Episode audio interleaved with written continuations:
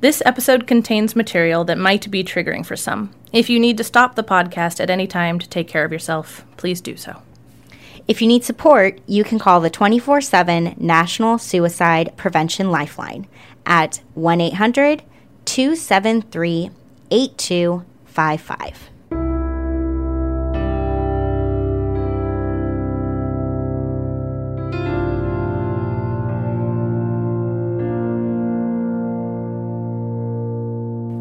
Dialectical behavior therapy was created in the 1980s by Marsha Linehan in Seattle, Washington. Today, DBT is taught all over the world. We're two therapists who believe everyone can benefit from DBT skills. I'm Kate. I'm Michelle. And, And this, this is, is DBT and me. Hello, everybody, and welcome. Hi. I'm sorry, I was just spacing out for a second. I just got done coughing and then we just started recording and Michelle's like, huh? Oh, me. Oh yeah, me. I'm here too. Anywho, so today what we're doing is actually another um, listener suggested topic. We're going to talk about DBT and grief.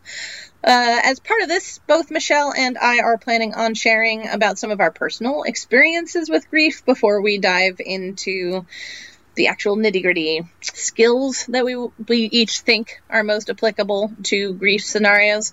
Before we delve into that, though, we did want to, I don't know, put out an acknowledgement that Michelle and I have actually been decently lucky so far in our life in the grief department. Uh, we haven't had a lot of personal deaths, you know, deaths in people, uh, in people, of people that are. I was gonna think, my brain was thinking in our family. Oh, okay. Yeah. then it changed course, but didn't fix that word. Uh, right. So we just haven't lost a lot of people to to death. Um, so uh, we are going to talk about our personal experiences, but those might look a little bit different than they might for you if you're someone who has lost a lot of family members or close friends or mentors or people like that that have been particularly important to your life. So we just wanted to put it out there that we know that this isn't necessarily a typical set of experiences. Both of us have been pretty lucky in this regard. Uh, but hopefully there's still something in our experiences that's relatable and also that the skills are helpful. So Yeah. Yeah, definitely. And I mean, if I can't remember when it was. I think it was when we were troubleshooting distress tolerance skills that we briefly mentioned that you know, one thing that can make distress tolerance difficult is experiencing grief. And that mm-hmm. that is where the distress tolerance skills can really be front and center in terms of helping you through that especially that initial period of time after a loss when you're Yeah. coming to terms with it. And also I think you're going to see today I was looking at our notes as Kate was talking. We're going to talk about a lot more than just distress tolerance. Oh, yeah. Um there's a lot of other things that can be helpful with grief too. Yeah. So, So I think I, now I am looking. I can never remember where everything goes. All are all of mine? I mean, mine- no. Opposite Okay. action. Sorry. Now we're giving you guys a sneak preview. You you have an emotion regulation skill. And you uh, talk so about if- mindfulness because that's your If favorite. Michelle's uh, if Michelle's superpower is being able to make everything into a DBT skill, my opposite of a superpower? I don't know. I have the hardest time keeping track between emotion regulation and distress tolerance, which skills are in which module. There you go. I I've struggle with it. that too. I'm terrible. I'm always like, this one, this one's emotion regulation. And Michelle's always like, no, it's not, Kate. it's distress tolerance. Like, damn it. Anyway, so that, it I'm bad. Even this many years into teaching it, I still get those confused. Whatever. it's a lot of skills in our heads. It is a lot of skills. All right, all right. What about you, Michelle? Tell me all about.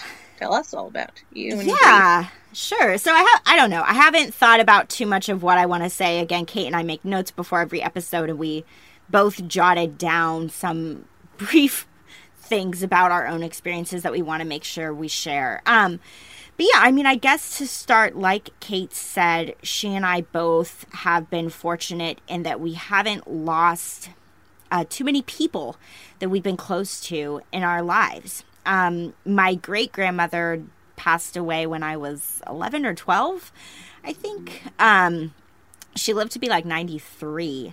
Damn. Um, yeah, yeah, she lived a she lived a good long life, and I and I was very close to her, um, and that was something though that in my family, uh, I don't know, we we of course had a funeral at the time, though I don't really have a lot of memories of what the funeral was like, but you know, I was pretty young, and ever since that time, we haven't really done anything to commemorate or acknowledge mm-hmm. her passing very much. You know, we haven't gone to her graveside. We, you know, it, it, she doesn't come up very much in conversations, and I don't think that's out of a lack of um, missing her or because there there were no really strained relationships at the time that she passed or anything like that. I think my family just doesn't do a lot with grief. Um, I think it's just kind of like that person dies, you have the funeral, and then the end.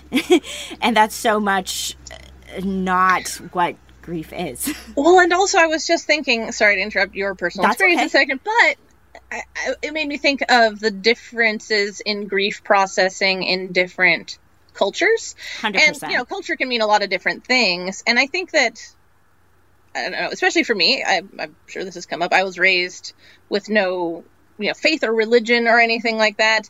Um, which do tend to give some sort of form and structure to an extent to grief processing. Um, and so I don't know. Um, atheistic Americans, what the fuck do we do or have? Like there's no, yeah. there's no teaching, right? There's no there's no expectations, there's no real norms, there's no community involvement in inherently, right? There's this weird sort of and by the way, this is not me dissing on atheists. I have identified as an atheist the vast majority of my life, but it's uh, or agnostic, a sort of wiffle waffle but there's not a lot. There's not like a blueprint. There's not a, lot, yeah. a lot of scaffolding around us for grief. I, I think of other religious communities or other global cultures who have such a process. Right, mm-hmm. grief is really seen and honored and held and and deeply experienced. And I think that gives a lot of space for it that American culture, on average, just doesn't. Like, ah, oh, so sad. I'm sorry. Get back to life. yep. Yep. So, yeah, it's anyway, very true. That's what made me think of that. Like your family, I don't think is terribly abnormal in this mm-hmm. regard. Mm-hmm. You know, yeah. for our culture. I don't think so either. Yeah. yeah. And especially because my family, um, really everyone in my family identifies as Christian you know different denominations of christianity and there can also really be this overarching message in christianity that when somebody dies they are going to heaven um, and that this is, you know, because they're going to be in, you know, quote unquote, a better place, that um, a- along with that, I think can sometimes come the expectation of why be sad for uh, too long. Oh, yeah. Um, especially if the person who died themselves really held that belief of like, I'm okay, I'm ready to go. I'm ready to go, you know, meet my maker, people say, or, you know, go be with Jesus, or there's all these different ways that it can be put. And that while that brings some people a great deal of comfort when they are dying, um, then there's us that are left to go on with our lives. And some people find consolation in that sentiment of, you know, okay, they're in a better place. That helps me grieve. For other people, it's like, that doesn't cut it, you could yeah. say.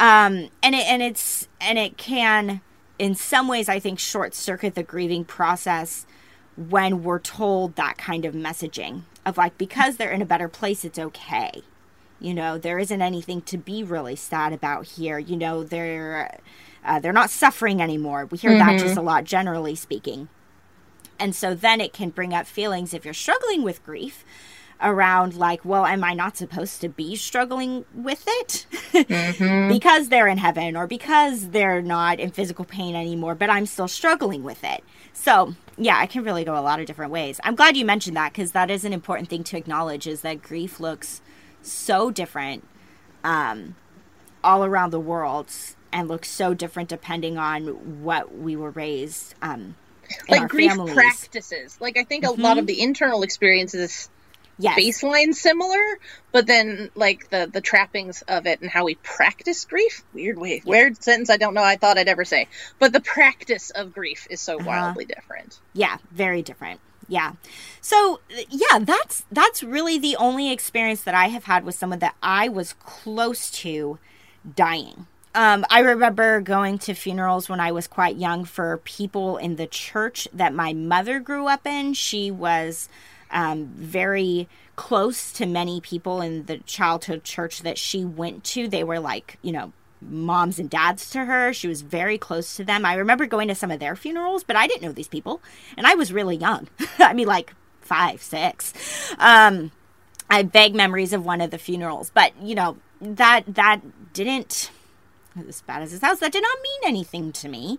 Mm-hmm. Um, one of my grandfathers passed away. Um, I was actually reading back some of my old journals. He passed away in 2008. So that was quite a while ago now, but I only met him once or twice in my life.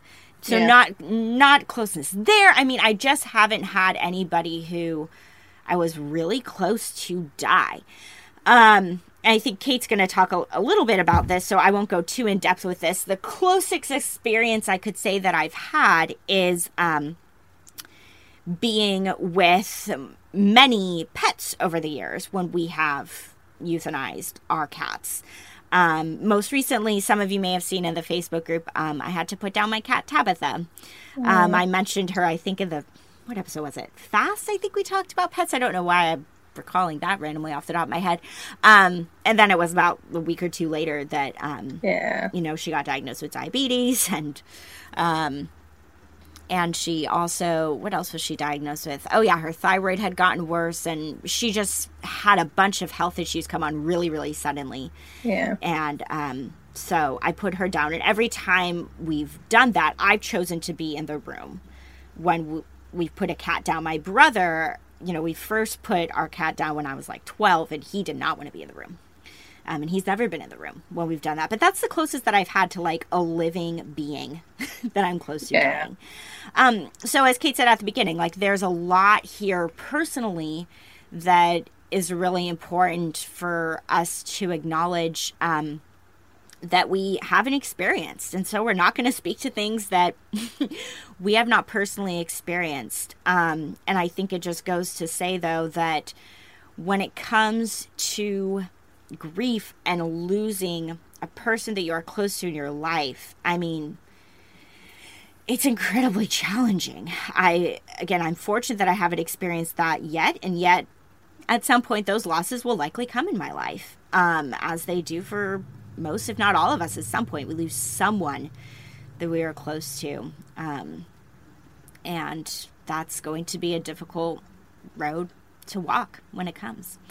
Um, but going back to, I guess, my notes and the losses that I made a note of that I, I want to speak briefly about. Um, I'm not going to go too too in depth um, with with each of these, but I'll just share a little bit about what what they each were and kind of my processing around it. Um, so the first one, which I talked about, this is why I'm not going to go too into it. I talked about a lot on the radical acceptance episode was when I lost dance. Um, I had, so if you want to know the story, listen to that episode if you haven't already. but I was a dancer from the time I was four years old until I was 17. That was a huge part of my life. Um, and that was all that I wanted to do. That was my biggest passion, my biggest joy. And I lost it when I had to have a hip surgery. And, um, I hear I, I've had clients talk about this too. This is I don't want to say like a fairly universal form of loss, but it's like the loss of a passion. I had mm. one client who told me this was years ago, but I still vaguely remember. She loved to sing, loved to sing, loved to perform, and then, um, you know, she's just started losing her her vocal ability. I can't remember what happened exactly, but basically, she wasn't able to sing the way mm. that she was once used to.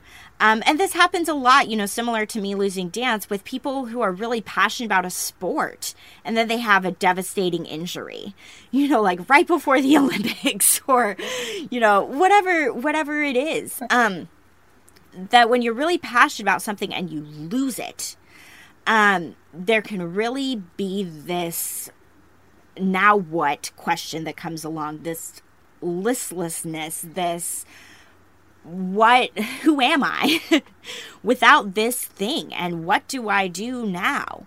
And those are so many questions that come with grief of all sorts. Um, who am I without this person? What do I do now without this thing in my life that has taken up so much time or brought me so much joy? How do I keep moving forward? Um, so that's one one loss that I've experienced. Um, another loss that I have experienced um, is I was in a relationship for eight years. Um, and I mentioned this just very briefly. Again, I won't get too into details here. I mentioned it very briefly in the episode that I recorded with Luke that the person I was in a relationship with was struggling with addiction. Um, and you know that relation you know when we're in romantic relationships and they end and we go through a breakup and we go through that ending uh, people say this a lot that it that it feels like a death um, and some people have even said, though, again, because I haven't experienced the loss of someone close to me, I can't compare and contrast this. But I've heard from some people too that they find the loss of a relationship um, harder in some ways than a death because that person is still alive. Mm. They're still moving through this world, doing what, doing their thing, and you just can't. You just don't have a connection there anymore and that that's really difficult too to experience the loss of a relationship or the, you know the loss of a close friendship um, that's mm-hmm. brought on grief for me i can think of two close friendships off the top of my head that brought on a lot of grief for me um, so grief can take that form um, when we lose someone who is still living but they're just not in our lives anymore um, and then most recently, a loss that I experienced earlier this year is I had a miscarriage in May. Um, and for those of you who don't know much about pregnancy loss, um, the most common statistic I've seen out there about it is that one in four women have experienced uh, pregnancy loss. And it's also, I think, really important to acknowledge that that's not just women experiencing pregnancy loss, that is their partners experiencing pregnancy loss along with them. So if you think about those statistics, that's that that would be pretty staggering numbers of how many people have experienced pregnancy loss. And um, it's still, I mean, that's a pretty recent loss.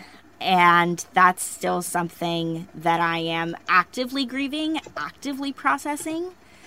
Um, what it means to have been pregnant and to have lost that baby that I did not yet meet, but already felt so close to, even though I experienced pregnancy loss at eight weeks.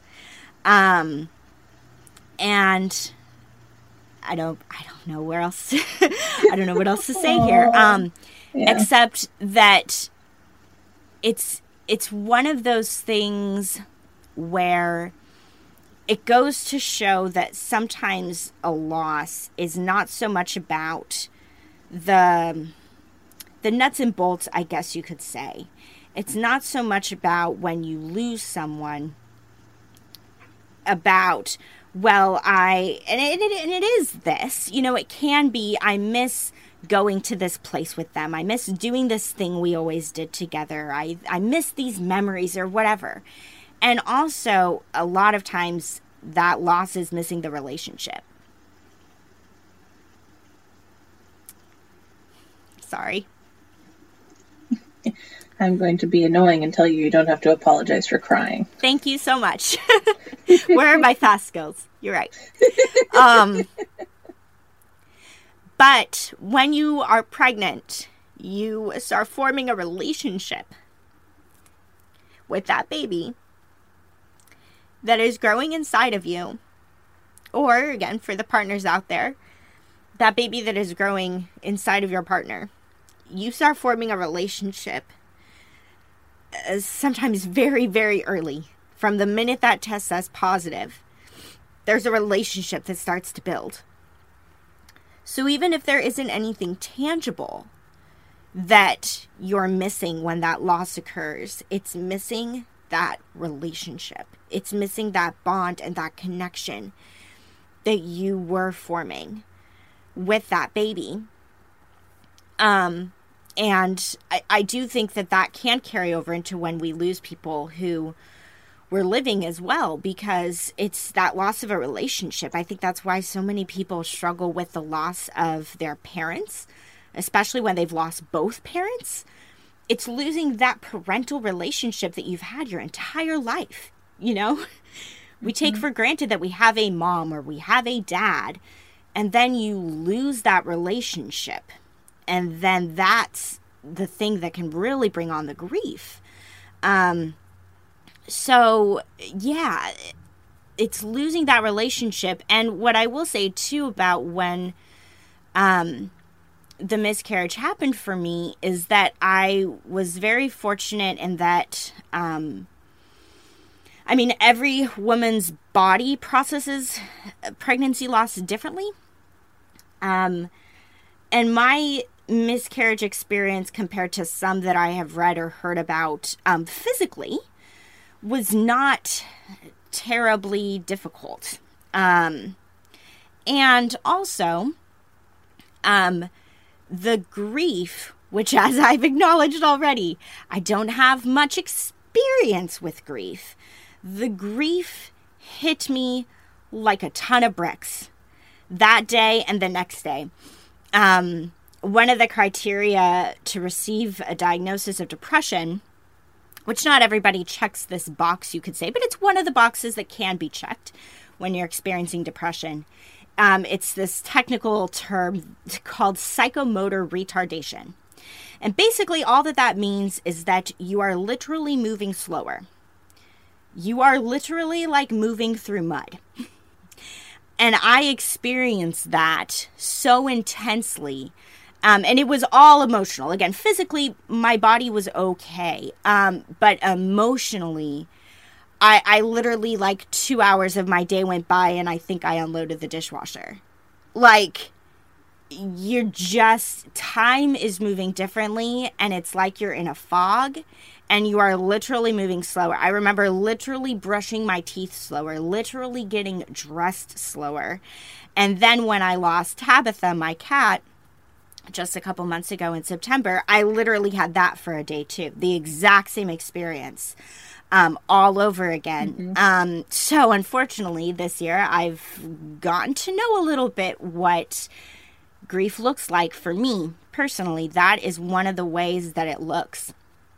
Um, and so, I mean, I'll be talking a little bit when we get to that point after Kate shares about like what what has been helpful for me. Um, but I guess kind of the the main things that I hope you all as listeners can maybe take away from what I'm sharing um, is that you know when grief happens, regardless of what you are grieving or what has happened in your life that grief leaves questions about who we are and just what we do next in our lives. Um, grief leaves these questions about, um, you know, what it means to lose relationships. Again, whether it's a relationship with somebody who was living and died, somebody who is still living, Eh, where it was a romantic or a friendship loss, and then also maybe a relationship with someone who was not yet born. We can have relationships across that spectrum, and um, that it's when we lose the relationship that that can really leave a mark and be quite difficult, and that also, in I mean, whatever way you grieve is one hundred percent okay. Um, you know, I was um I went I wouldn't say alarmed at, at, the grief that hit me after the miscarriage. I was aware that I would feel sad and all of that, but again that like slow motion movement I'd never experienced it before. Um and it was something that I really had to lighten up on myself for uh, a couple weeks for sure after the miscarriage. It got a little better every day, but I just had to really be patient with myself. I had to really just be like, yeah, I, I'm not going to function. You know, I'm watching TV. I can't concentrate on that. Like, you know, whatever it is, it's just to really go slow with yourself. Um, whatever it is that you're grieving um, to just give yourself time to really process or to not process if you're not there yet. Um, because it grief can show up and manifest so physically in our bodies, regardless of what the loss is. Um, that it is really important that we be kind to ourselves during that. So, yeah. Okay, that's me. Michelle. Thanks, Kate. I'm ready to to stop talking and to listen for a little bit to hear your experiences. Well, I mean, something that struck me just to sort of just relating to the stuff that you said a little bit when you're talking so much about relationships is I think that a lot of what happens in some of those forms of grief is the loss of a future. Yes. Right. hundred percent. Absolutely. And so, right, like you, if you've been in a long-term romantic relationship, you have probably have an image of what your life was going to look like with that person. Um, especially if you had, if you know, if you're pregnant, you've formed uh, an idea of what life with a child is going to look like, right? Like there's this idea of a future that has been laid out in some fashion, and so it's not just a loss in the present moment, but it's like a loss that stretches into the future, right? Like it steals, it steals a life back, it steals a future, and that, that I think is, for me, especially with like as you talked about like relationships, I think the loss of the future has been one of the hardest aspects of it for me. Um, so if, as Michelle was talking, actually, I made a couple of other notes. Um, I feel like maybe it's because we're talking about grief, but I feel so much more discombobulated and Yeah, like where to start? stuff to talk about. Like, Yeah. um, so let's see how this sort of go, and it probably will make no sense, and bear with me. The um, I was thinking about grandparents, and I don't know. You were talking about sort of that loss of role, Michelle, like with parents that you know you take it take uh, not take advantage, uh, oh, take for granted that you're going to have that role in your life. And it was really interesting because my dad's father was my last grandparent to die. I don't have any grandparents alive anymore. And I was never close to the man. I'm pretty sure I saw him fewer than 10 times in the whole of my life. Um, but I felt a weird amount of grief, not about his death, but about having no grandparents. Like I realized, I Yeah. felt like I had just shifted up a generation. like I'm now second from the top instead of third from the top. You know, whatever. Like Mhm. in the generational story that is my family. Right, my siblings had already had kids by then, um, and so I'm like, oh God, I'm my parents now, and my parents are the grandparents. Like. Because it's just this whole generation is gone from my family, all of my grandparents. I was much closer individually with my mom's mom and dad, my maternal grandparents, and their losses were hard, not horrible though for me because I wasn't I wasn't that close. Uh, but I didn't. I don't know. No offense to my ancestors, uh, but I didn't. I was not. I was zero percent close with my dad's parents. like, Yeah. They're they're passing as human beings, men. Very close to nothing um, to me. But having no grandparents was surprisingly impactful um, for me, which I just thought was interesting and was something I was thinking about as you were talking about. Um, gosh. Michelle, this is a depressing episode. I know that was one of the things when I saw that we had a listener suggest this. I had two thoughts at once. My first thought was, well, I don't know if what Kate's experiences with I some of your experiences with grief we've talked about, but I was like, I don't know what Kate's experiences with grief are. Maybe Kate's had a lot of losses that I'm unaware of, so maybe Kate will have a lot to say on this topic, but Ooh, I don't know if I'm qualified to talk about grief because I haven't experienced the loss of anyone living close to me. I was like, I don't know if we should do that episode. totally shit it on myself. And then my second thought was, well, I can think of lots of other things to talk about, and that's going to be hard and vulnerable. And oh man, here we go. that was like my second thought. yep. Ugh, okay. pets. Let's talk about pets. Um, Yeah. I've lost a lot of pets.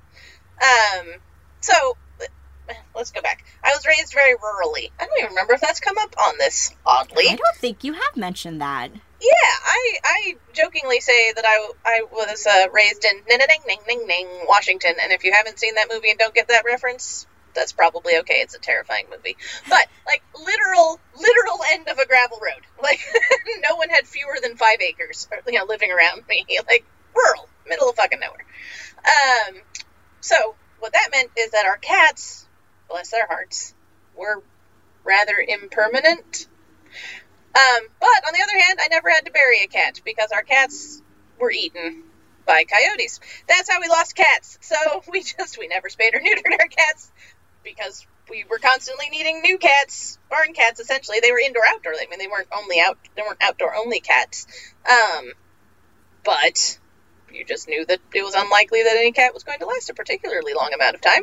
If you hadn't seen it in a couple of weeks, you figured it wasn't ever coming back, and you moved on. Um, so it took a it took a while in my life before I was really emotionally connected to cats. I think just because that was, you know, my experience was that cats were a revolving door a bit um, in my life. Um, more recently, I've uh, gotten more attached to my cats, but that was the thing. But dogs, we had a lot of dogs growing up, and I was very attached to all of the dogs that we had growing up. Um, we had Great Pyrenees, which are big ass dogs. Um, so several of them were bigger than me for the entire time that I knew them.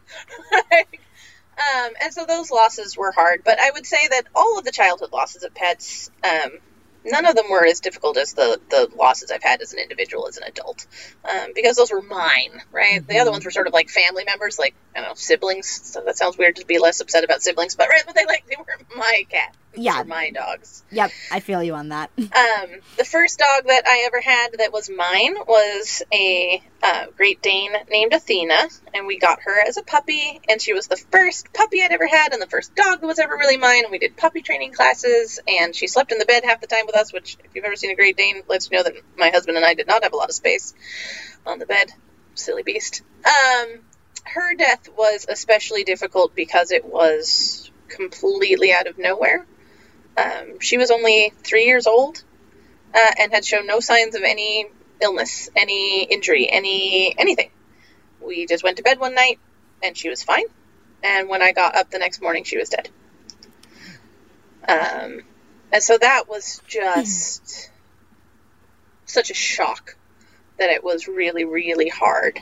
Um, also, a weirdly practical bit, but I it certainly was a part of the grief for me. My husband at the time, who is now my ex husband, but we're still friends, um, my husband at the time couldn't handle touching her to move her body to take her to the vets to get cremated. So my mom and I had to do that. Again, these are big dogs, so it's like a 140 pound uh, dog. I, I was not going to be able to move her by myself. Um, and oh man, I don't want to gross anybody out. I'll try and be as descriptive as necessary and not overly descriptive. Rigor mortis is a thing um, that happens to dead bodies where they go completely stiff for a period of time. I don't remember the exact hours it starts and ends again, but during the number of hours that a fleshy body is in rigor mortis, I had understood from my scientific background that that meant you couldn't like move the joints or anything like that, right? They became stiff, like locked in place. What I did not understand was that literally everything becomes hard.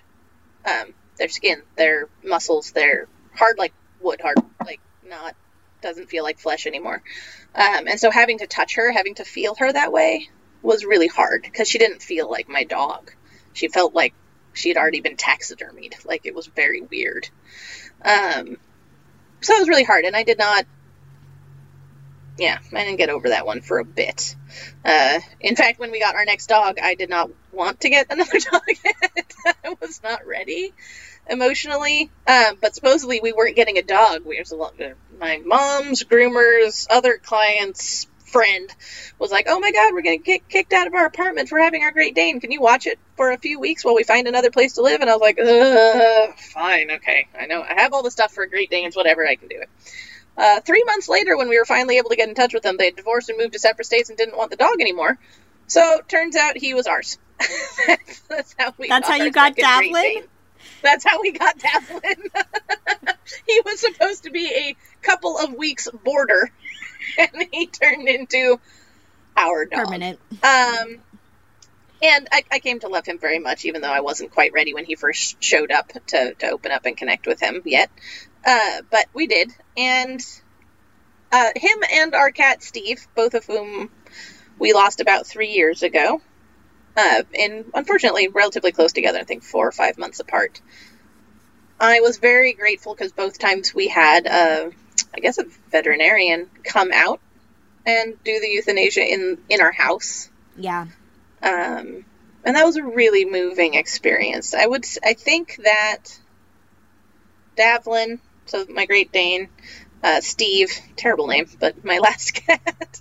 I love that you had a cat named Steve. I when you introduced me, I loved it. it's because of Eddie Izzard and the, the his quote. He goes, "I was on the moon with Steve," um, which was also. See now here I'll get your head about this how I how I said goodbye to Steve as I posted a picture of him and I said see you on the moon Steve.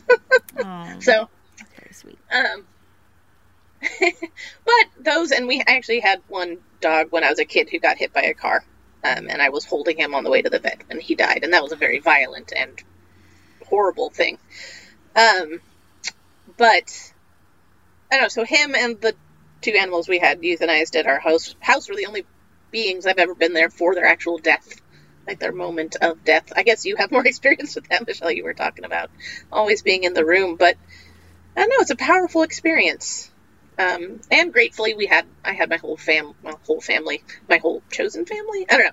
All at the time, all of my partners and housemates around um, for Davlin and Steve, which was because. I think there's a real power in that collective experience, hmm um, which again is I think something that we're not so great at as a culture. Yeah. Yep. Um, and so just having everyone gathered around and, you know, hands on, well, cat's too small to have that many people holding it, right? Like just everyone there and feeling the same thing t- together and being connected in that way, uh, I think was really special and, and powerful. And so, I don't know, I- I- it's definitely more expensive. So I understand that it's a privilege to have been able to do this, though, honestly, at the time we weren't rolling in money either. So it was yay, credit cards. But um, if you're able to do it, I highly recommend having someone come out to do it. It's a really nice experience to have it in your home. Yeah, Um, I'm gonna post a link about that in the Facebook group. Um, I I've had a client who's done that as well with pets. That's where I first heard about it. Was her mentioning it to me. Yeah. Um, and she's basically said the same thing as you. And So then much nicer. yeah, um, and not to go too much back to my story, but I, you know, No, I no, no. lost Tabitha just a couple months ago in the middle Yep. of COVID, and I was like, what is this going to look like? You know, am I Oh, yeah. going to have to drop her off at the vet, and will I not be able to go in, or will I have to be there by myself?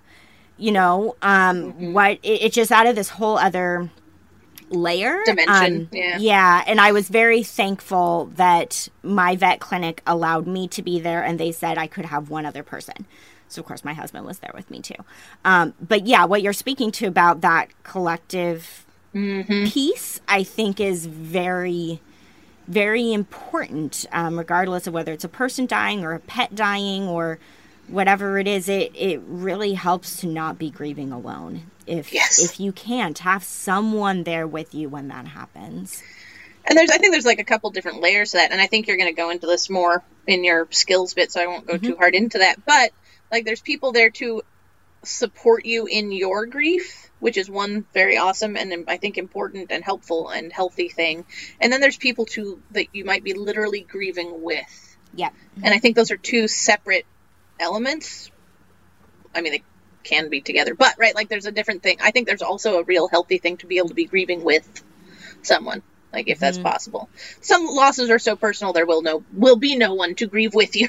but Yeah. if you can, you know, with losses of family or friends or pets or whatever, if there are other people experiencing that loss, it can be a really um, that's why we have funerals you know, yeah, so exactly. grieve To grieve together. together. Um, weird. Speaking of funerals, I have not been to many. Uh, I think I've been to two in the whole of my life. Um, one of them for someone I didn't know at all. It was very weird. When I was a teenager, I went with my then boyfriend, who is now my ex husband. um, anyway, a family friend of his had died, and I went with him to the funeral. I didn't know anybody, literally, except for him and his mother. Um, and I bawled my eyes out. I'm so affected by other people's grief. it's so hard. I can't even. Um, and then the other one was Charlie's brother, actually. I don't know if you and I have ever talked about that, Michelle. But one of his younger brothers died very suddenly when we were Oh. together. Um, and being at that funeral, oh my sweet Jesus, that grief was tangible. Because he was like 20 something, three, 24. Um, and they're still not sure. He like had a flu, and then his brother, who he was living with, went to go wake him up, and he was dead. Right, like weird shit. Wow. Um. So anyway, funerals. But back to my personal stuff. Um. I just still don't know what order. I don't think I talked to you about this yet, Michelle. But um, an, a very recent piece of grief for me. Um, I don't even know how to talk, how, to introduce her. So, uh, I've been a part of the kink community uh, more or less of an extent since I was about 19, and the person who is in large part responsible for me being a part of that community was a woman named Allena Gabosch. And she and a couple other people came and spoke to my, was it psychology of human sexuality class, I think, at UW, and told me about this I guess club that was you know kink and sex positive and you know play space for that. Anyway, it was it was a real hub for the kink community in Seattle, and I you know my little 19 year old butt joined immediately thereafter, and, and this woman Allena was mom. That's what everybody called her. Like she was she was mom um, to a huge part of the kink community. Uh, I was never especially close to her, but she knew me and I knew her. When I first became a therapist, she reached out and had me give her my information so that she could list me as a resource for people in the kink community. Like we we knew each other, and she is a, she introduced me to the first place I felt like I belonged, Hmm. like ever. The first place I'd felt community. The first place I hadn't felt out of place. Um, and she passed away the day before Thanksgiving this year. She passed Oh, away so a few days ago. Yeah. Um, it's so beautiful to see the outpouring of stuff around that because she touched, no exaggeration, thousands of lives. Mhm. This woman, um, by being a champion for sex positivity and kink awareness and lack of prejudice. Um, part of the was technically a nonprofit organization, the club, and it maintained a library full of books around sexuality and kink and things like that, so people can learn and run ran workshops so that people could learn how to do stuff safely. Like it just was such a home for a lot of people and a place where a lot of people discovered themselves in a very real way. Um, and so our community is going through a really big loss right now um, with her. It was very sweet. She put together before when she found out she, this was her second bout of cancer, and when she found out that this one was not going to be beaten, um, she made a Facebook group called um, Allena's Final Corporeal Adventure, which I thought was pretty awesome. And while she was still able to, she posted updates and pictures and things like that to it. And then when she was too ill to participate, the, um, her partners were adding to it. And it's in that group that so many people have posted their stories, their memories, their their recognition of it. Um, and so that's it's I think that's a different another different kind of loss because just individual to individual, I didn't know her that well. Like but she's had such a major impact on my life and she's such a big part of my community that sometimes community losses are their own I think kind of category Mhm. of of loss. And so that's a big one right now. Um, two that for me go together because they com- the second one compounded the first. Um, when I was 17 years old, I had an abortion. Um, given what is true now in life, there's parts of me that have been tempted to regret that decision, but I still believe that it was the correct one for myself and for that child. I was really deep in mental health issues at that age, um, self harming very consistently. Like, just really wasn't in a good place to try and do parenting. Um, but that was a huge decision and a huge loss for me because I had, since I was three, known with absolute and utter certainty that being a mother was a part of my life path, was something that was important to me, was my plan, was a very concrete goal that never shifted for me. Um, I just knew I was supposed to be a mom. Um, and so made it especially hard. And again, I talked about this more, I think, in the radical acceptance episode too. So if you need more of the story there, but my God, time passes strangely. How old am I? I think four years ago. um, I I found out that I'm sterile, and so will never, certainly will never naturally conceive a child. um, and will, no matter what, never have a child that is biologically mine. Um, I will. I would have to do in vitro with uh, donor eggs, uh, which is, in case anybody hasn't looked into it, real fucking expensive. Mm-hmm. Let me tell you. Um, I don't know about you, but I don't have almost a year's worth of income to chuck it. So Yeah. yeah anyway, very it's, pretty. It's, yeah. Um, and so that to me felt like having literally my worst fear come true. Um, I had always said that it was my worst fear that that pregnancy when I was 17 was my only chance um, to carry a child, and it turns out that was true. So it's an interesting world to be living in where my worst fear that I'd ever had has come true. Um, and so that's another kind of grief because, again, I think that one for me is the biggest loss of a future Yeah. like more than any romantic relationship, um, is to face the the I don't want to say certainty, but the near certainty, the basically certainty uh, that I will never be a mom. Um, it's been pretty hard. Like I bought books for my kid, my someday kids, like and have been for ages, collecting you know children's books and other things that I thought were good. Um, so again, it was I was just so solidly pointed in one direction, and it can be hard when someone suddenly throws a brick wall. Not someone, life a brick wall on your path. It's like, nah, turns out you're not going that way. You you have to adjust. um, so that, and then the last thing I wanted to mention that occurred to me while Michelle was talking, because I am, I, I guess I think that while you and I haven't had much of the classic version of grief, Michelle, I, I wanted to see if between us we couldn't elucidate how many different categories, like a lot, not not There's everyone. so We're certainly not going to hit on everyone between the two of us. Yeah. so many things to grieve. Yeah. Um, so I um I lost my virginity to sexual assault, and that is another kind of grief as well. Like this idea of something that I can't get back, um, of a lost innocence, of a loss of a view of the world, loss of a sense of safety, loss of a right. There's a lot that can come with that as well. Um, not to say that sexual assaults that are not your first, you know, intercourse are not just as grief worthy. So not not trying to special or mm, single that out as as as an experience. I think sexual assault of any kind can come with grief of various and sundry types. But I just wanted to throw that one out there as uh, as as a type of grief when when when sexual assault, physical assault, like any of those things can cause a lot of different emotions. Uh, but I think especially there can be a, a sense of loss of self, a sense of loss of safety, a sense of loss of, you know, depending on what that means to you. Like there can be a lot that's wrapped up in it, and so I just wanted to mention that one as well. Uh, because definitely the more I look back at the impact that's had on me over time and things like that, is that there's a lot of grief that comes up for the child that I was um, that went through that. So, yeah. All right, now I'm done being all teary, teared up and tearied up. I can't talk. You talk. I'll talk. I can't talk anymore. You talk. yeah. Okay.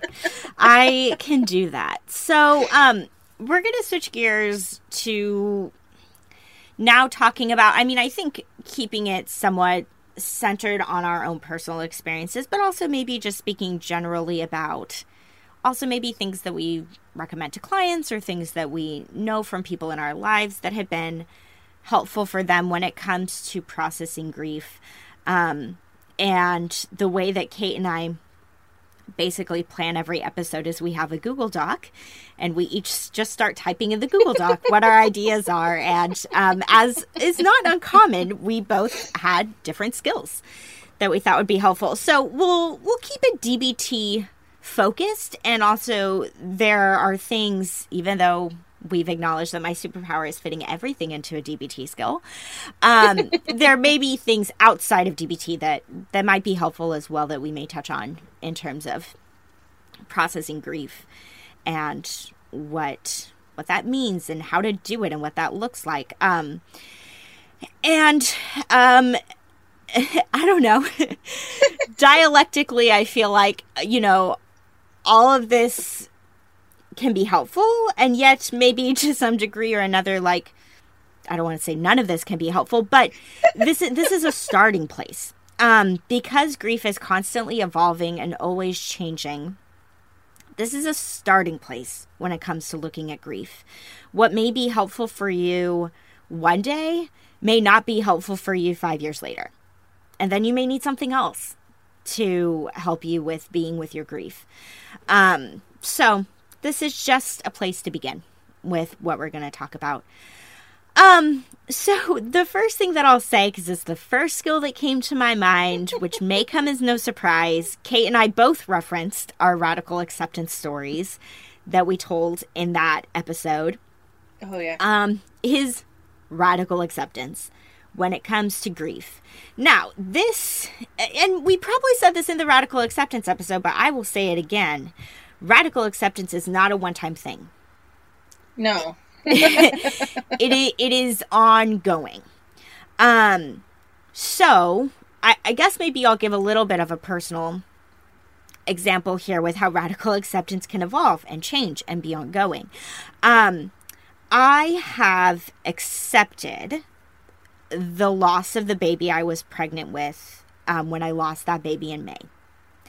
Um, that took a little while. Um, my husband and I were not ready to start trying again for a couple months, so that I could. I needed to sit with that grief. I needed to be in that grief. Um, uh, but my grief has changed, and just really in the last couple weeks or so, I've realized that now what I'm working on radically accepting is that I am not yet pregnant again. That's a different thing. and it's still all tied up in the grief. Um, but now I'm working on radically accepting something else, if that makes sense. Um, this is the other radical acceptance story that I didn't share in the episode, but sometimes share in groups with the romantic relationship that I referenced. First, there was the radical acceptance that the person I was with was struggling with alcoholism. Um, then there was the acceptance of, oh, and he's not going to change. And then there was the acceptance of, oh, so that means I need to end the relationship. I mean, radical acceptance can and does come up time and time and time again when it comes to letting go and when it comes to loss and grief. Um, it changes and it can look different what you are working on accepting. Um, but radical acceptance, I can almost guarantee, is going to be part of this equation with grief and loss. Um, and so, again, if you have not listened to our radical acceptance episode, go listen to that. Um, I don't want to do the episode say, on repeat, we say in but advance we have episodes on everything we're going to talk about. yes, everything we're talking about. go find them. yes, go find them. Um, and we're not Otherwise, we'll be naming sitting here talking for three hours. exactly, and we're not going to name the episode numbers anymore because we realize that's different depending on What, what you're going through? exactly whether you're going through Spotify, or Apple Podcasts, or Stitcher. Or, Shouldn't be right, but I it is. Yep. So just scroll through until you find the episode with this title. But um, radical acceptance, uh, it, it, it's it's a big one when it comes to grief because your life changes when a loss happens. It changes, and we can either try to fight those changes, or we can accept those changes and figure out a new way. Um, so that's really the essence of that. Uh, the second thing that I'll say, which I was trying to figure out, and actually, Kate, I have changed my mind with what DBT skill this fits under. Ooh, all right, I'm excited. So I, I thought about this thing, and then I was like, but how do I fit that into a DBT skill? So I'll say what the thing is first, and then I'll say the skills that might go with it. Um, the biggest thing that has helped me since experiencing the miscarriage is finding community. The biggest thing.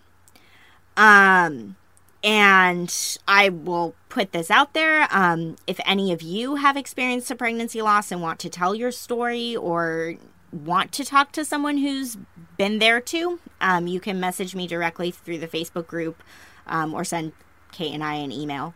Um because i'm happy to be here for you and i'm happy to hear your story if you want to tell it.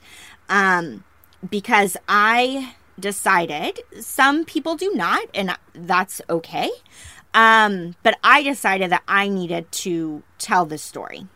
Um i needed to let the people closest to me know that i was going through this. Um you know i was eight weeks pregnant. We had not formally announced it to anybody yet um, I told some of my close friends, including Kate. Kate knew very early on that I was pregnant. um, but, you know, we hadn't posted it on Facebook, you know, any, anything like that. Um, so I, I could have just basically gone to the people who already knew and, and told them that we had lost the baby. Um, but I chose the route of I made a public Facebook post um, to tell people that not only had we been pregnant, but we had lost this baby. And I asked people in that post, I said, if you have also experienced pregnancy loss and if you want to share your story with me, um, you know, please, please message me. Like, I just, I had this thirst to hear stories. I had this need in me to know that I wasn't alone, even though as soon as it happened, you know, the doctor said that, yeah, one in, I think she even said one in three women experience pregnancy loss, you know, uh, that there's a staggering number. And at the same time, um, who did I know who I could go to personally? And I probably had at least 20 of my Facebook friends come out of the woodwork saying, Me too. I've been there. Um, and it was very, very, very healing for me. It was the number one thing that helped. Um, I have a Facebook friend who unfortunately lost his son to suicide a couple years ago. Um, and I know that something that has helped him is finding other parents who have lost children to suicide. Um, so I, this is a big thing that I'm about to say, but I can almost guarantee that any kind of loss you are experiencing, you are not alone. Um, yes, every story is a little bit different because we're all different people. We all lead different lives. And yet, if you want to find people who have pretty similarly walked the path that you are now walking with grief you may be experiencing, find those people. Um, and they and they exist. Um, even if you don't know them personally, they they exist. They're out there, um, and you can find lots of online communities about different kinds of grief and loss. So. Um, that's been the biggest thing for me is finding community. And then I thought, well, what DBT skill does this go with? Hmm. Okay, I don't really know. Um, and my initial thought, which is what I wrote down in our notes, is that maybe it goes a little bit with Dear Man because it's being able to ask for help, to ask for people to walk alongside you in your grief, to ask for what you may need. Um, and I think this could be a struggle sometimes to ask for what we need when we are grieving or to ask or to tell our stories and to ask people to listen that this can this can just be really hard. Um this could be hard to tell an employer I need more time off. Like I'm not ready to come back to work yet. Um, so, dear man may be able to help you. At least elements of it might be able to help you if you're struggling to speak up and to say what you need while you're grieving. Um, but the other thing that I actually thought of right before this that I'm like, ah, make it better because we just talked about it in our holidays episode was how you spoke so nicely, even though you didn't realize it, to the comparisons oh. piece of accepts. and actually, I think that that's funny. been the thing that's helped me. Um, in a way, mm-hmm. is that mm-hmm. letter C within the acronym of accepts.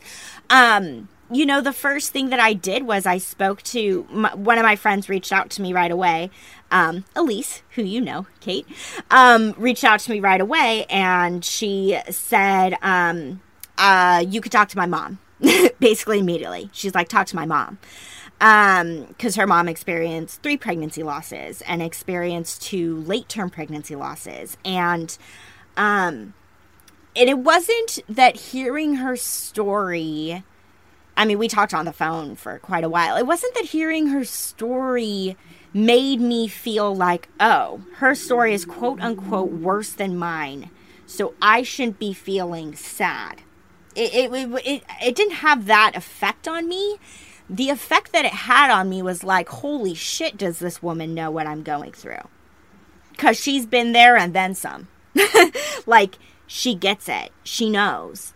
Um, so it wasn't even really like this conscious comparison in the way that we traditionally think about it of like how does my story add up to her story it wasn't that at all it was just like oh she's been there and the more stories that i heard and again every story was different every story was unique that the more stories i heard and the more that i was able to see similarities and differences between myself and the stories I was hearing, just the more that I felt held, the more that I felt supported, the more I felt and believed that I was not alone.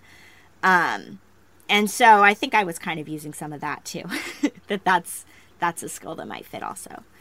Um, and then the final thing that I'll say skills wise before I turn it back over to Kate um, is a pretty recent skill that we talked about, but but ride the wave. Um, because ride the wave or ride the tsunami or um whatever it is uh, there's so much messaging out there about what grief is quote unquote supposed to look like um i had a client pretty recently disclose to me how um she didn't cry much when her dad died and how she had all these questions about what does that say about me that I didn't cry. And I'm like, eh, who says you need to? Like, you know, who who says that that's the response that you're supposed to have? Like that that's the quote unquote correct response. Who says? Like according to who? Um because when it comes to riding the waves, um I think especially the waves of grief, there will be, you know, I had this recently even with Tabitha, my cat, where I maybe had gone a couple weeks and I and I hadn't been missing her as much being on the couch with me and I had this guilt just wash over me of like am I forgetting her? You know, I'm I'm supposed to still miss her. People talk about this a lot with grief of like the guilt that comes when you're starting to heal. And how there could be all these questions of like am I, again, am I supposed to be there? Or am I still supposed to feel sad, you know, or whatever? Um, and it just changes so often. We can have these periods of really intense, overwhelming grief, and we can have these periods of time where the waters are relatively calm. And sometimes those periods of time are short, they come in like hours. sometimes those periods of times are longer, and they come in years.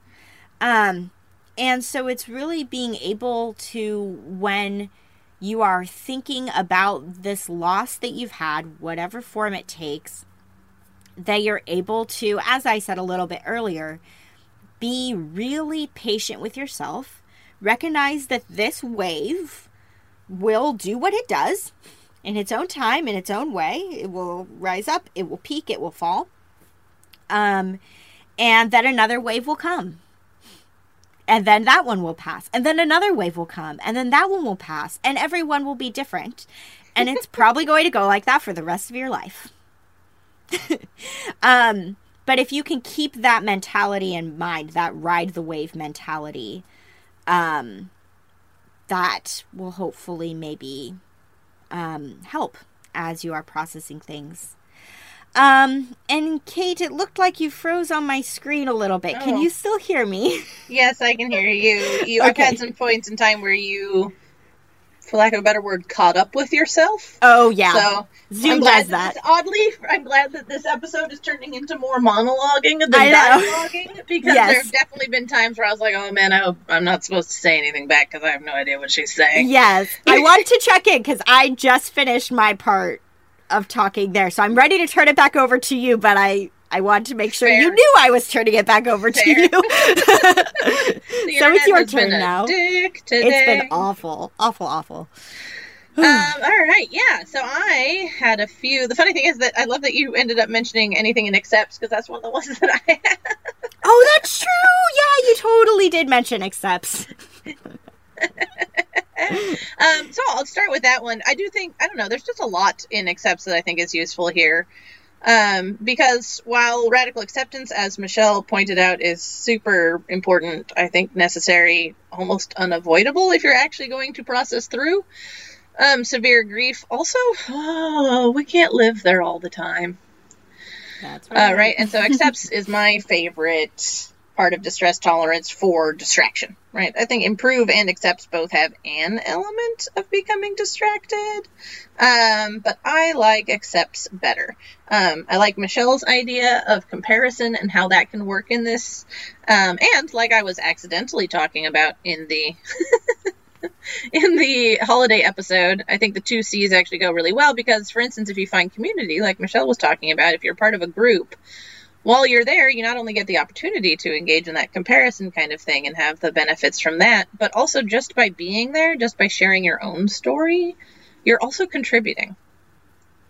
Right? Like, just like those other people being there and sharing their stories is helping to support you, you being there and sharing your story is helping to support them. Right? And so I think that that's a kind of cool tie in. But also, I think accepts is just a nice reminder to not live in it Yeah. right? Don't don't stay there all the time right? Take Mhm. breaks.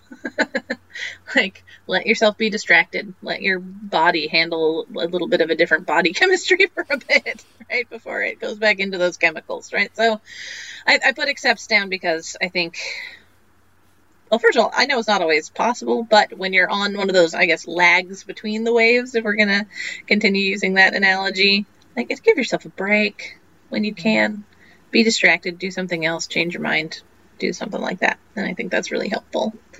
Um, my favorite, well, this has both of my favorite, probably overarchingly favorite skills in DBT, so maybe that's not surprising I wonder if also people put- can guess them by now. Right, There's themes with what Kate likes, if you guys have noticed. Uh, well, then I'll just go for my obvious and all-time favorite, which is mindfulness. Right? Shocker. I know. Who could have guessed? Uh, but, but seriously, guys, uh, right? For so many reasons. Um, I think Michelle was talking about this nicely about how often we can judge ourselves around our processes of grief.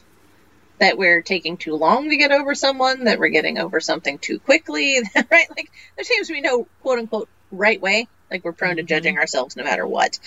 And so I think mindfulness, for so many reasons, but one of the foremost reasons is helpful on that taking that non judgmental stance, right? Of just observing yourself, where and how you are in the moment, and just being with yourself, right? Without judgment.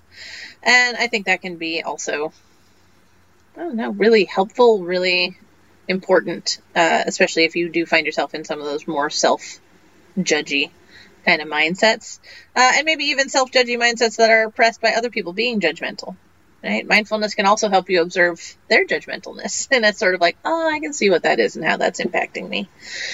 Uh, so mindfulness of so many things, right? It helps calm down our limbic system. It helps us get a little distance from things. It helpful, helpful, helpful. So always mindfulness. I always lean into that one, but also self-soothing uh, with the five senses because I don't know. For me, when I think about grief, and I think about trying to take care of someone who is grieving, because I'm not always as good at knowing how to or thinking about taking care of myself. But if I think about trying to take care of somebody else who's really grieving, I really think about tenderness, right? Like gentleness, tenderness, right? Soft, soothing, literally, right? This is the sort of thing that comes comes to my mind, and so I think giving that to yourself can be enormously beneficial, right? Cozy up in a blanket, take a hot bath, you know, drink some hot cocoa or tea or coffee, Blech, coffee, oh, you know, whatever makes you happy and feel comforted, right? So doing things, doing things to soothe yourself, sort of being the friend to yourself, I think can be really important here, especially if you're one of those people who maybe doesn't have an enormous um, support structure around you at this moment. Like being able to do that for yourself becomes even more important if you're if you don't have someone to be doing it for you. If there's not someone there to be like, hey, why don't you just curl up in the corner of the couch and tuck this blanket around you and I'll bring you some tea? Maybe you need to make yourself some tea and then go curl up in a corner of the couch with a blanket, right? It's okay to be the one taking care of yourself in these in these situations. Um, and so I think that self-soothing can really be helpful in that in that sense, in that regard. There we go. Um, and then last but uh, actually maybe least, this might actually be least for me. Uh, the things that I thought about. it's the last one you put down, so it's the It last one you last thought one I of. um, is opposite action, and this I think this is more getting into nitty gritty, like functioning, life functioning, because while as much as possible, I would always encourage people to make space for that grief, give it time, give it energy, give it attention, right? Be with it wherever it is for you. All of this is good. And maybe sometimes we have to act in opposition to that sadness in order to life Like we have to leave the house to go get groceries, or I mean, I mean, technically we don't anymore. There's things like Instacart and all this, but I know, um, you know, there are there are things that we may have to go and do in life. You know, you might have to go make those funeral arrangements, even though there's this part of you that just doesn't want to, or go to Yep. go to the doctor's appointments, or go, you know, we can't Right? just or stay maybe, at our you know your work is a dick and forever. has done with your your your grieve you know grieving grieving leave Gr- grievance leave bereavement There you it. go. Yep. leave um and you have to go back to work right or you have to at least adult enough at home and by the way there's sirens in the background i'm sorry guys um i can hear them. So you can too i'm sure. They uh right but you know if you have to go to work if you have to pay bills if you have to feed the pets if you have to right whatever you may have to spend an amount of time acting in opposition to your grief uh, just to be able to to do. So it's not my favorite. I think this one is more taking care of your life than taking care of you but it is taking care of future you mm-hmm. because future you definitely gives a shit about all these other things in your life right so that maybe that's a way that it can be thought of that's still in line with that tenderness with that softness that gentleness that caretaking is while this feels Nah. To in this moment me. Future me needs this. Right? This is something that I need to give and or do for future me. So opposite action has its place. Uh, I think if your grief is severe enough that it's impacting your ability to function, opposite action may, on occasion, prove to be your friend. Apparently, something big is happening because now there's more sirens. Yeah, I, I really hope they go away before closing moment.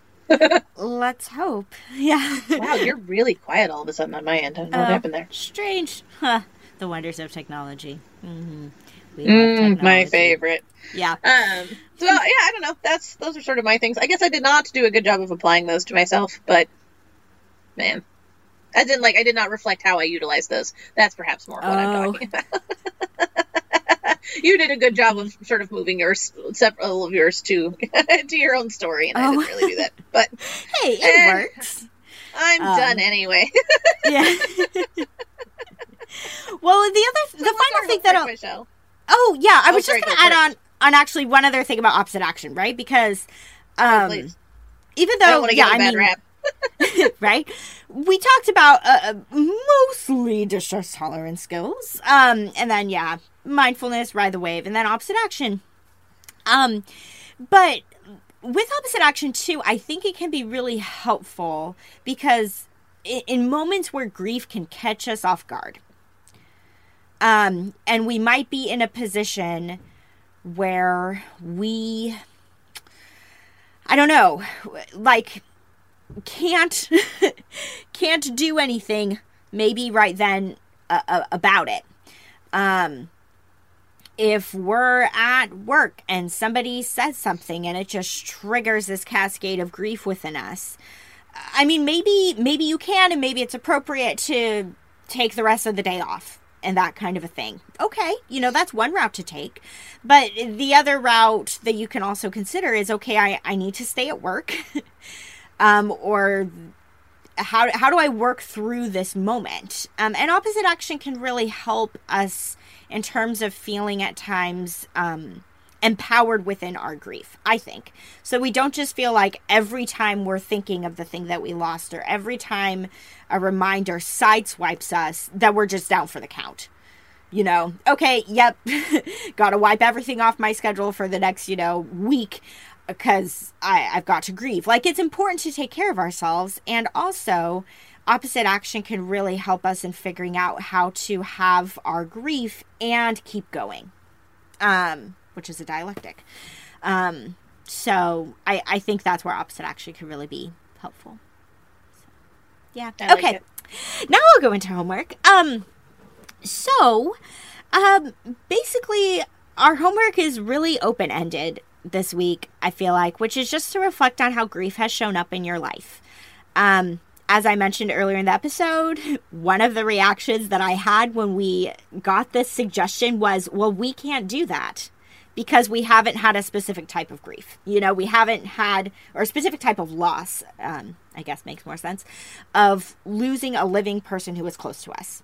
You know, I haven't had that. And then when Kate and I talked about it, Kate was like, I haven't had that. And I'm like, well, what do we do? Um, but we move forward anyways because we have experienced grief in our own ways. And I can almost guarantee that every single one of you listening to this episode has experienced grief somehow in your life some way, somehow, you've had a loss of something that meant something to you or someone that meant something to you.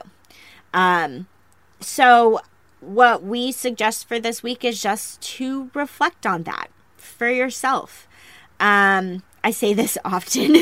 it seems do journaling if you like to do journaling um just sit and meditate or think about it or just make an effort to be more aware of how how do losses show up in your life um, we also talked about this recently with our holiday episode um, you may be experiencing some losses currently around the holidays and feeling grief around that Oh, I meant to say that that COVID comes with so much grief, and I was going to Oh say my during my part, and I right. forgot. So there's the tiny little plug. Jesus Christ. Absolutely. Yes, COVID totally comes with grief. I can't tell you how many clients I've had that are like, I miss going into the office. I miss my coworkers. that is grief. Missing traditions, right? Yep, with so I'm missing much. traditions. Yep. Um, so, right, loss is present somewhere in, in your life to, to reflect on and what grief looks like for you when you experience it. Um, and that can show up in, again, more traditional ways that we think about, like crying. That can show up in maybe more untraditional ways that we don't think about, like just feeling, I don't know, kind of numb or pushing it away or, you know, not thinking about it too much, saying we're fine. It can show up in that way. Um, so just think about how grief has shown up for for you in your life and reflect on that a little bit. And if doing one of these things that we talked about today feels helpful for you, then by all means do that as well. Um, but mostly just taking some time to think about it for yourself personally. Okey-dokey. Awkward self promotion time. Yeah, do it. Which feels even more awkward. This whole this episode's depressing. I know I said it already, but there Yeah. we go. Michelle and I have to get up and like do a happy dance after this or something. Oh my gosh, can we please? Just put on some music. Do I would love to do a happy dance. Um, let's see. So, uh, as I think we've said the last couple of times, no new Patreon patrons this time, but no less gratitude for all of the folks who are already supporting us through that. Big thanks to all of you. And if you want to become one of those venerated few, then please feel free to uh, go to patreon.com slash dbt and that's where you can go to support us there. Check out our, uh, our Etsy shop There we go. Uh, just go to Etsy and search for DBT and me. Give us a rate and review on Apple Podcasts if that's where you listen to us. And last but never least, go ahead and shoot us an email. Our email address is dbtandme at podcast at gmail.com. DBT and me podcast at gmail, right? Oh man, I Yes. almost forgot it. Did I get that right in the end? Okay. DBT and me DBT and me podcast podcast at at, gmail. gmail.com. Okay, cool. Yeah. I got there eventually. Yes, you did. Um, okay. I think that's I think that's all of that. Yeah. Time for I'm- closing moments. Yes, I'm excited for this closing moment. I think I know. I was trying to think. Um, we'll see. This one's going to to you. evolve, folks. I have the barest note to myself, and we'll see what I do when I get there. All right, but the the ever anticipated, always truth of the beginning of these is get comfortable. Whatever that means for you right now, you can go ahead and sit down, lay down, stand, walk, whatever feels good to your body in this moment. And if you feel safe and comfortable doing so, I invite you to go ahead and close your eyes. As per usual, we're going to begin by just tuning into our breathing. You don't have to breathe any more slowly or any more deeply than you do naturally. This is just about paying attention. This is just about focusing in on the rhythms and the sensations that go along with our breath, and allowing those to welcome us into our bodies and into the present moment.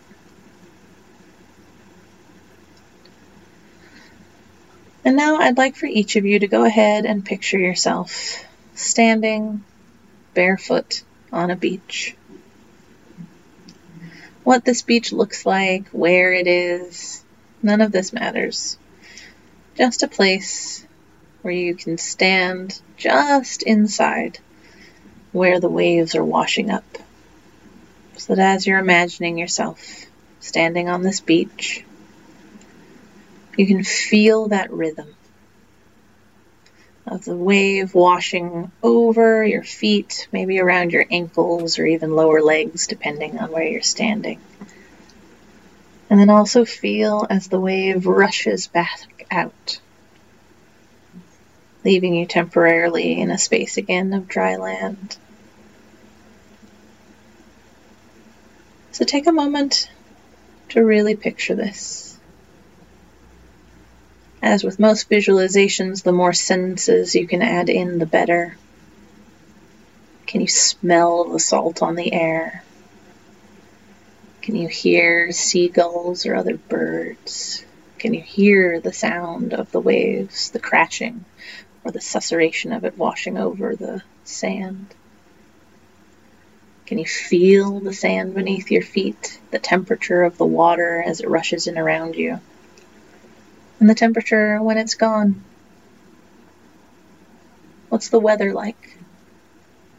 As much detail as you can build in here to make it as realistic as possible.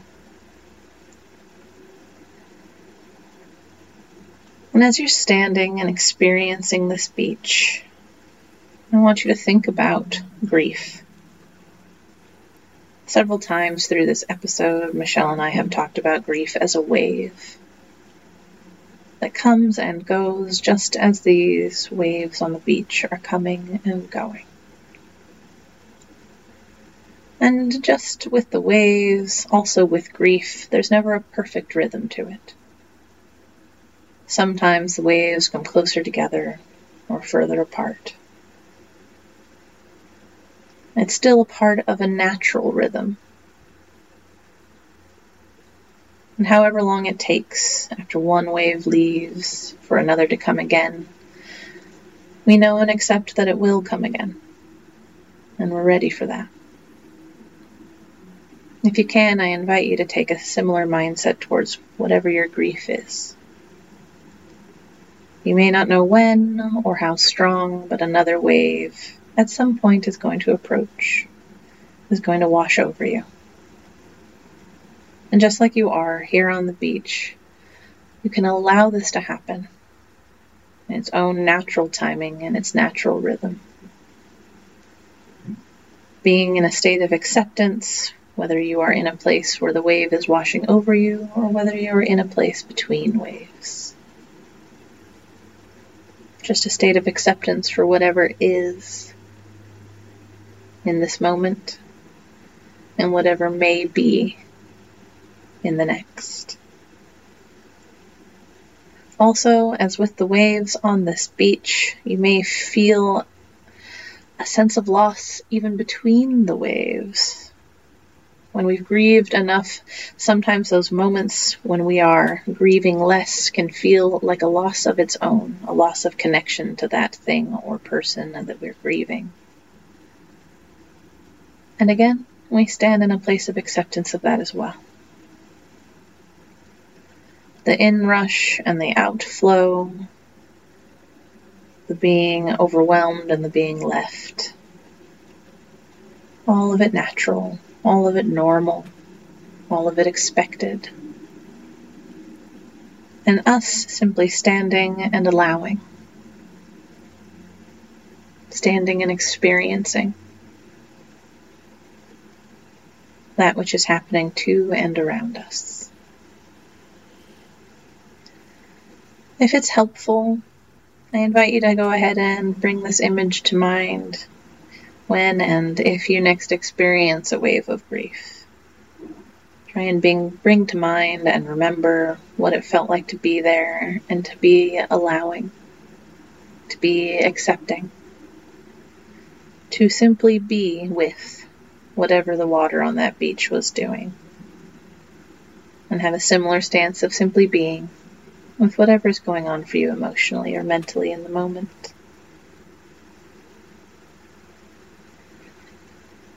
Now go ahead and gently start to allow that image to fade. Take maybe a couple of slow, deep breaths. Help yourself come out of the imagined image, the beach, the waves, and come back into your body and into the room. You may do that by stretching or rolling or doing whatever you need to do to feel comfortable and welcome back. And whenever you feel ready, you can go ahead and open your eyes. Thanks so much, everyone. Thanks, everybody. To learn more about us and the DBT skills we're teaching each week, join our Facebook group. Simply log in to your Facebook profile and search for DBT and Me podcast.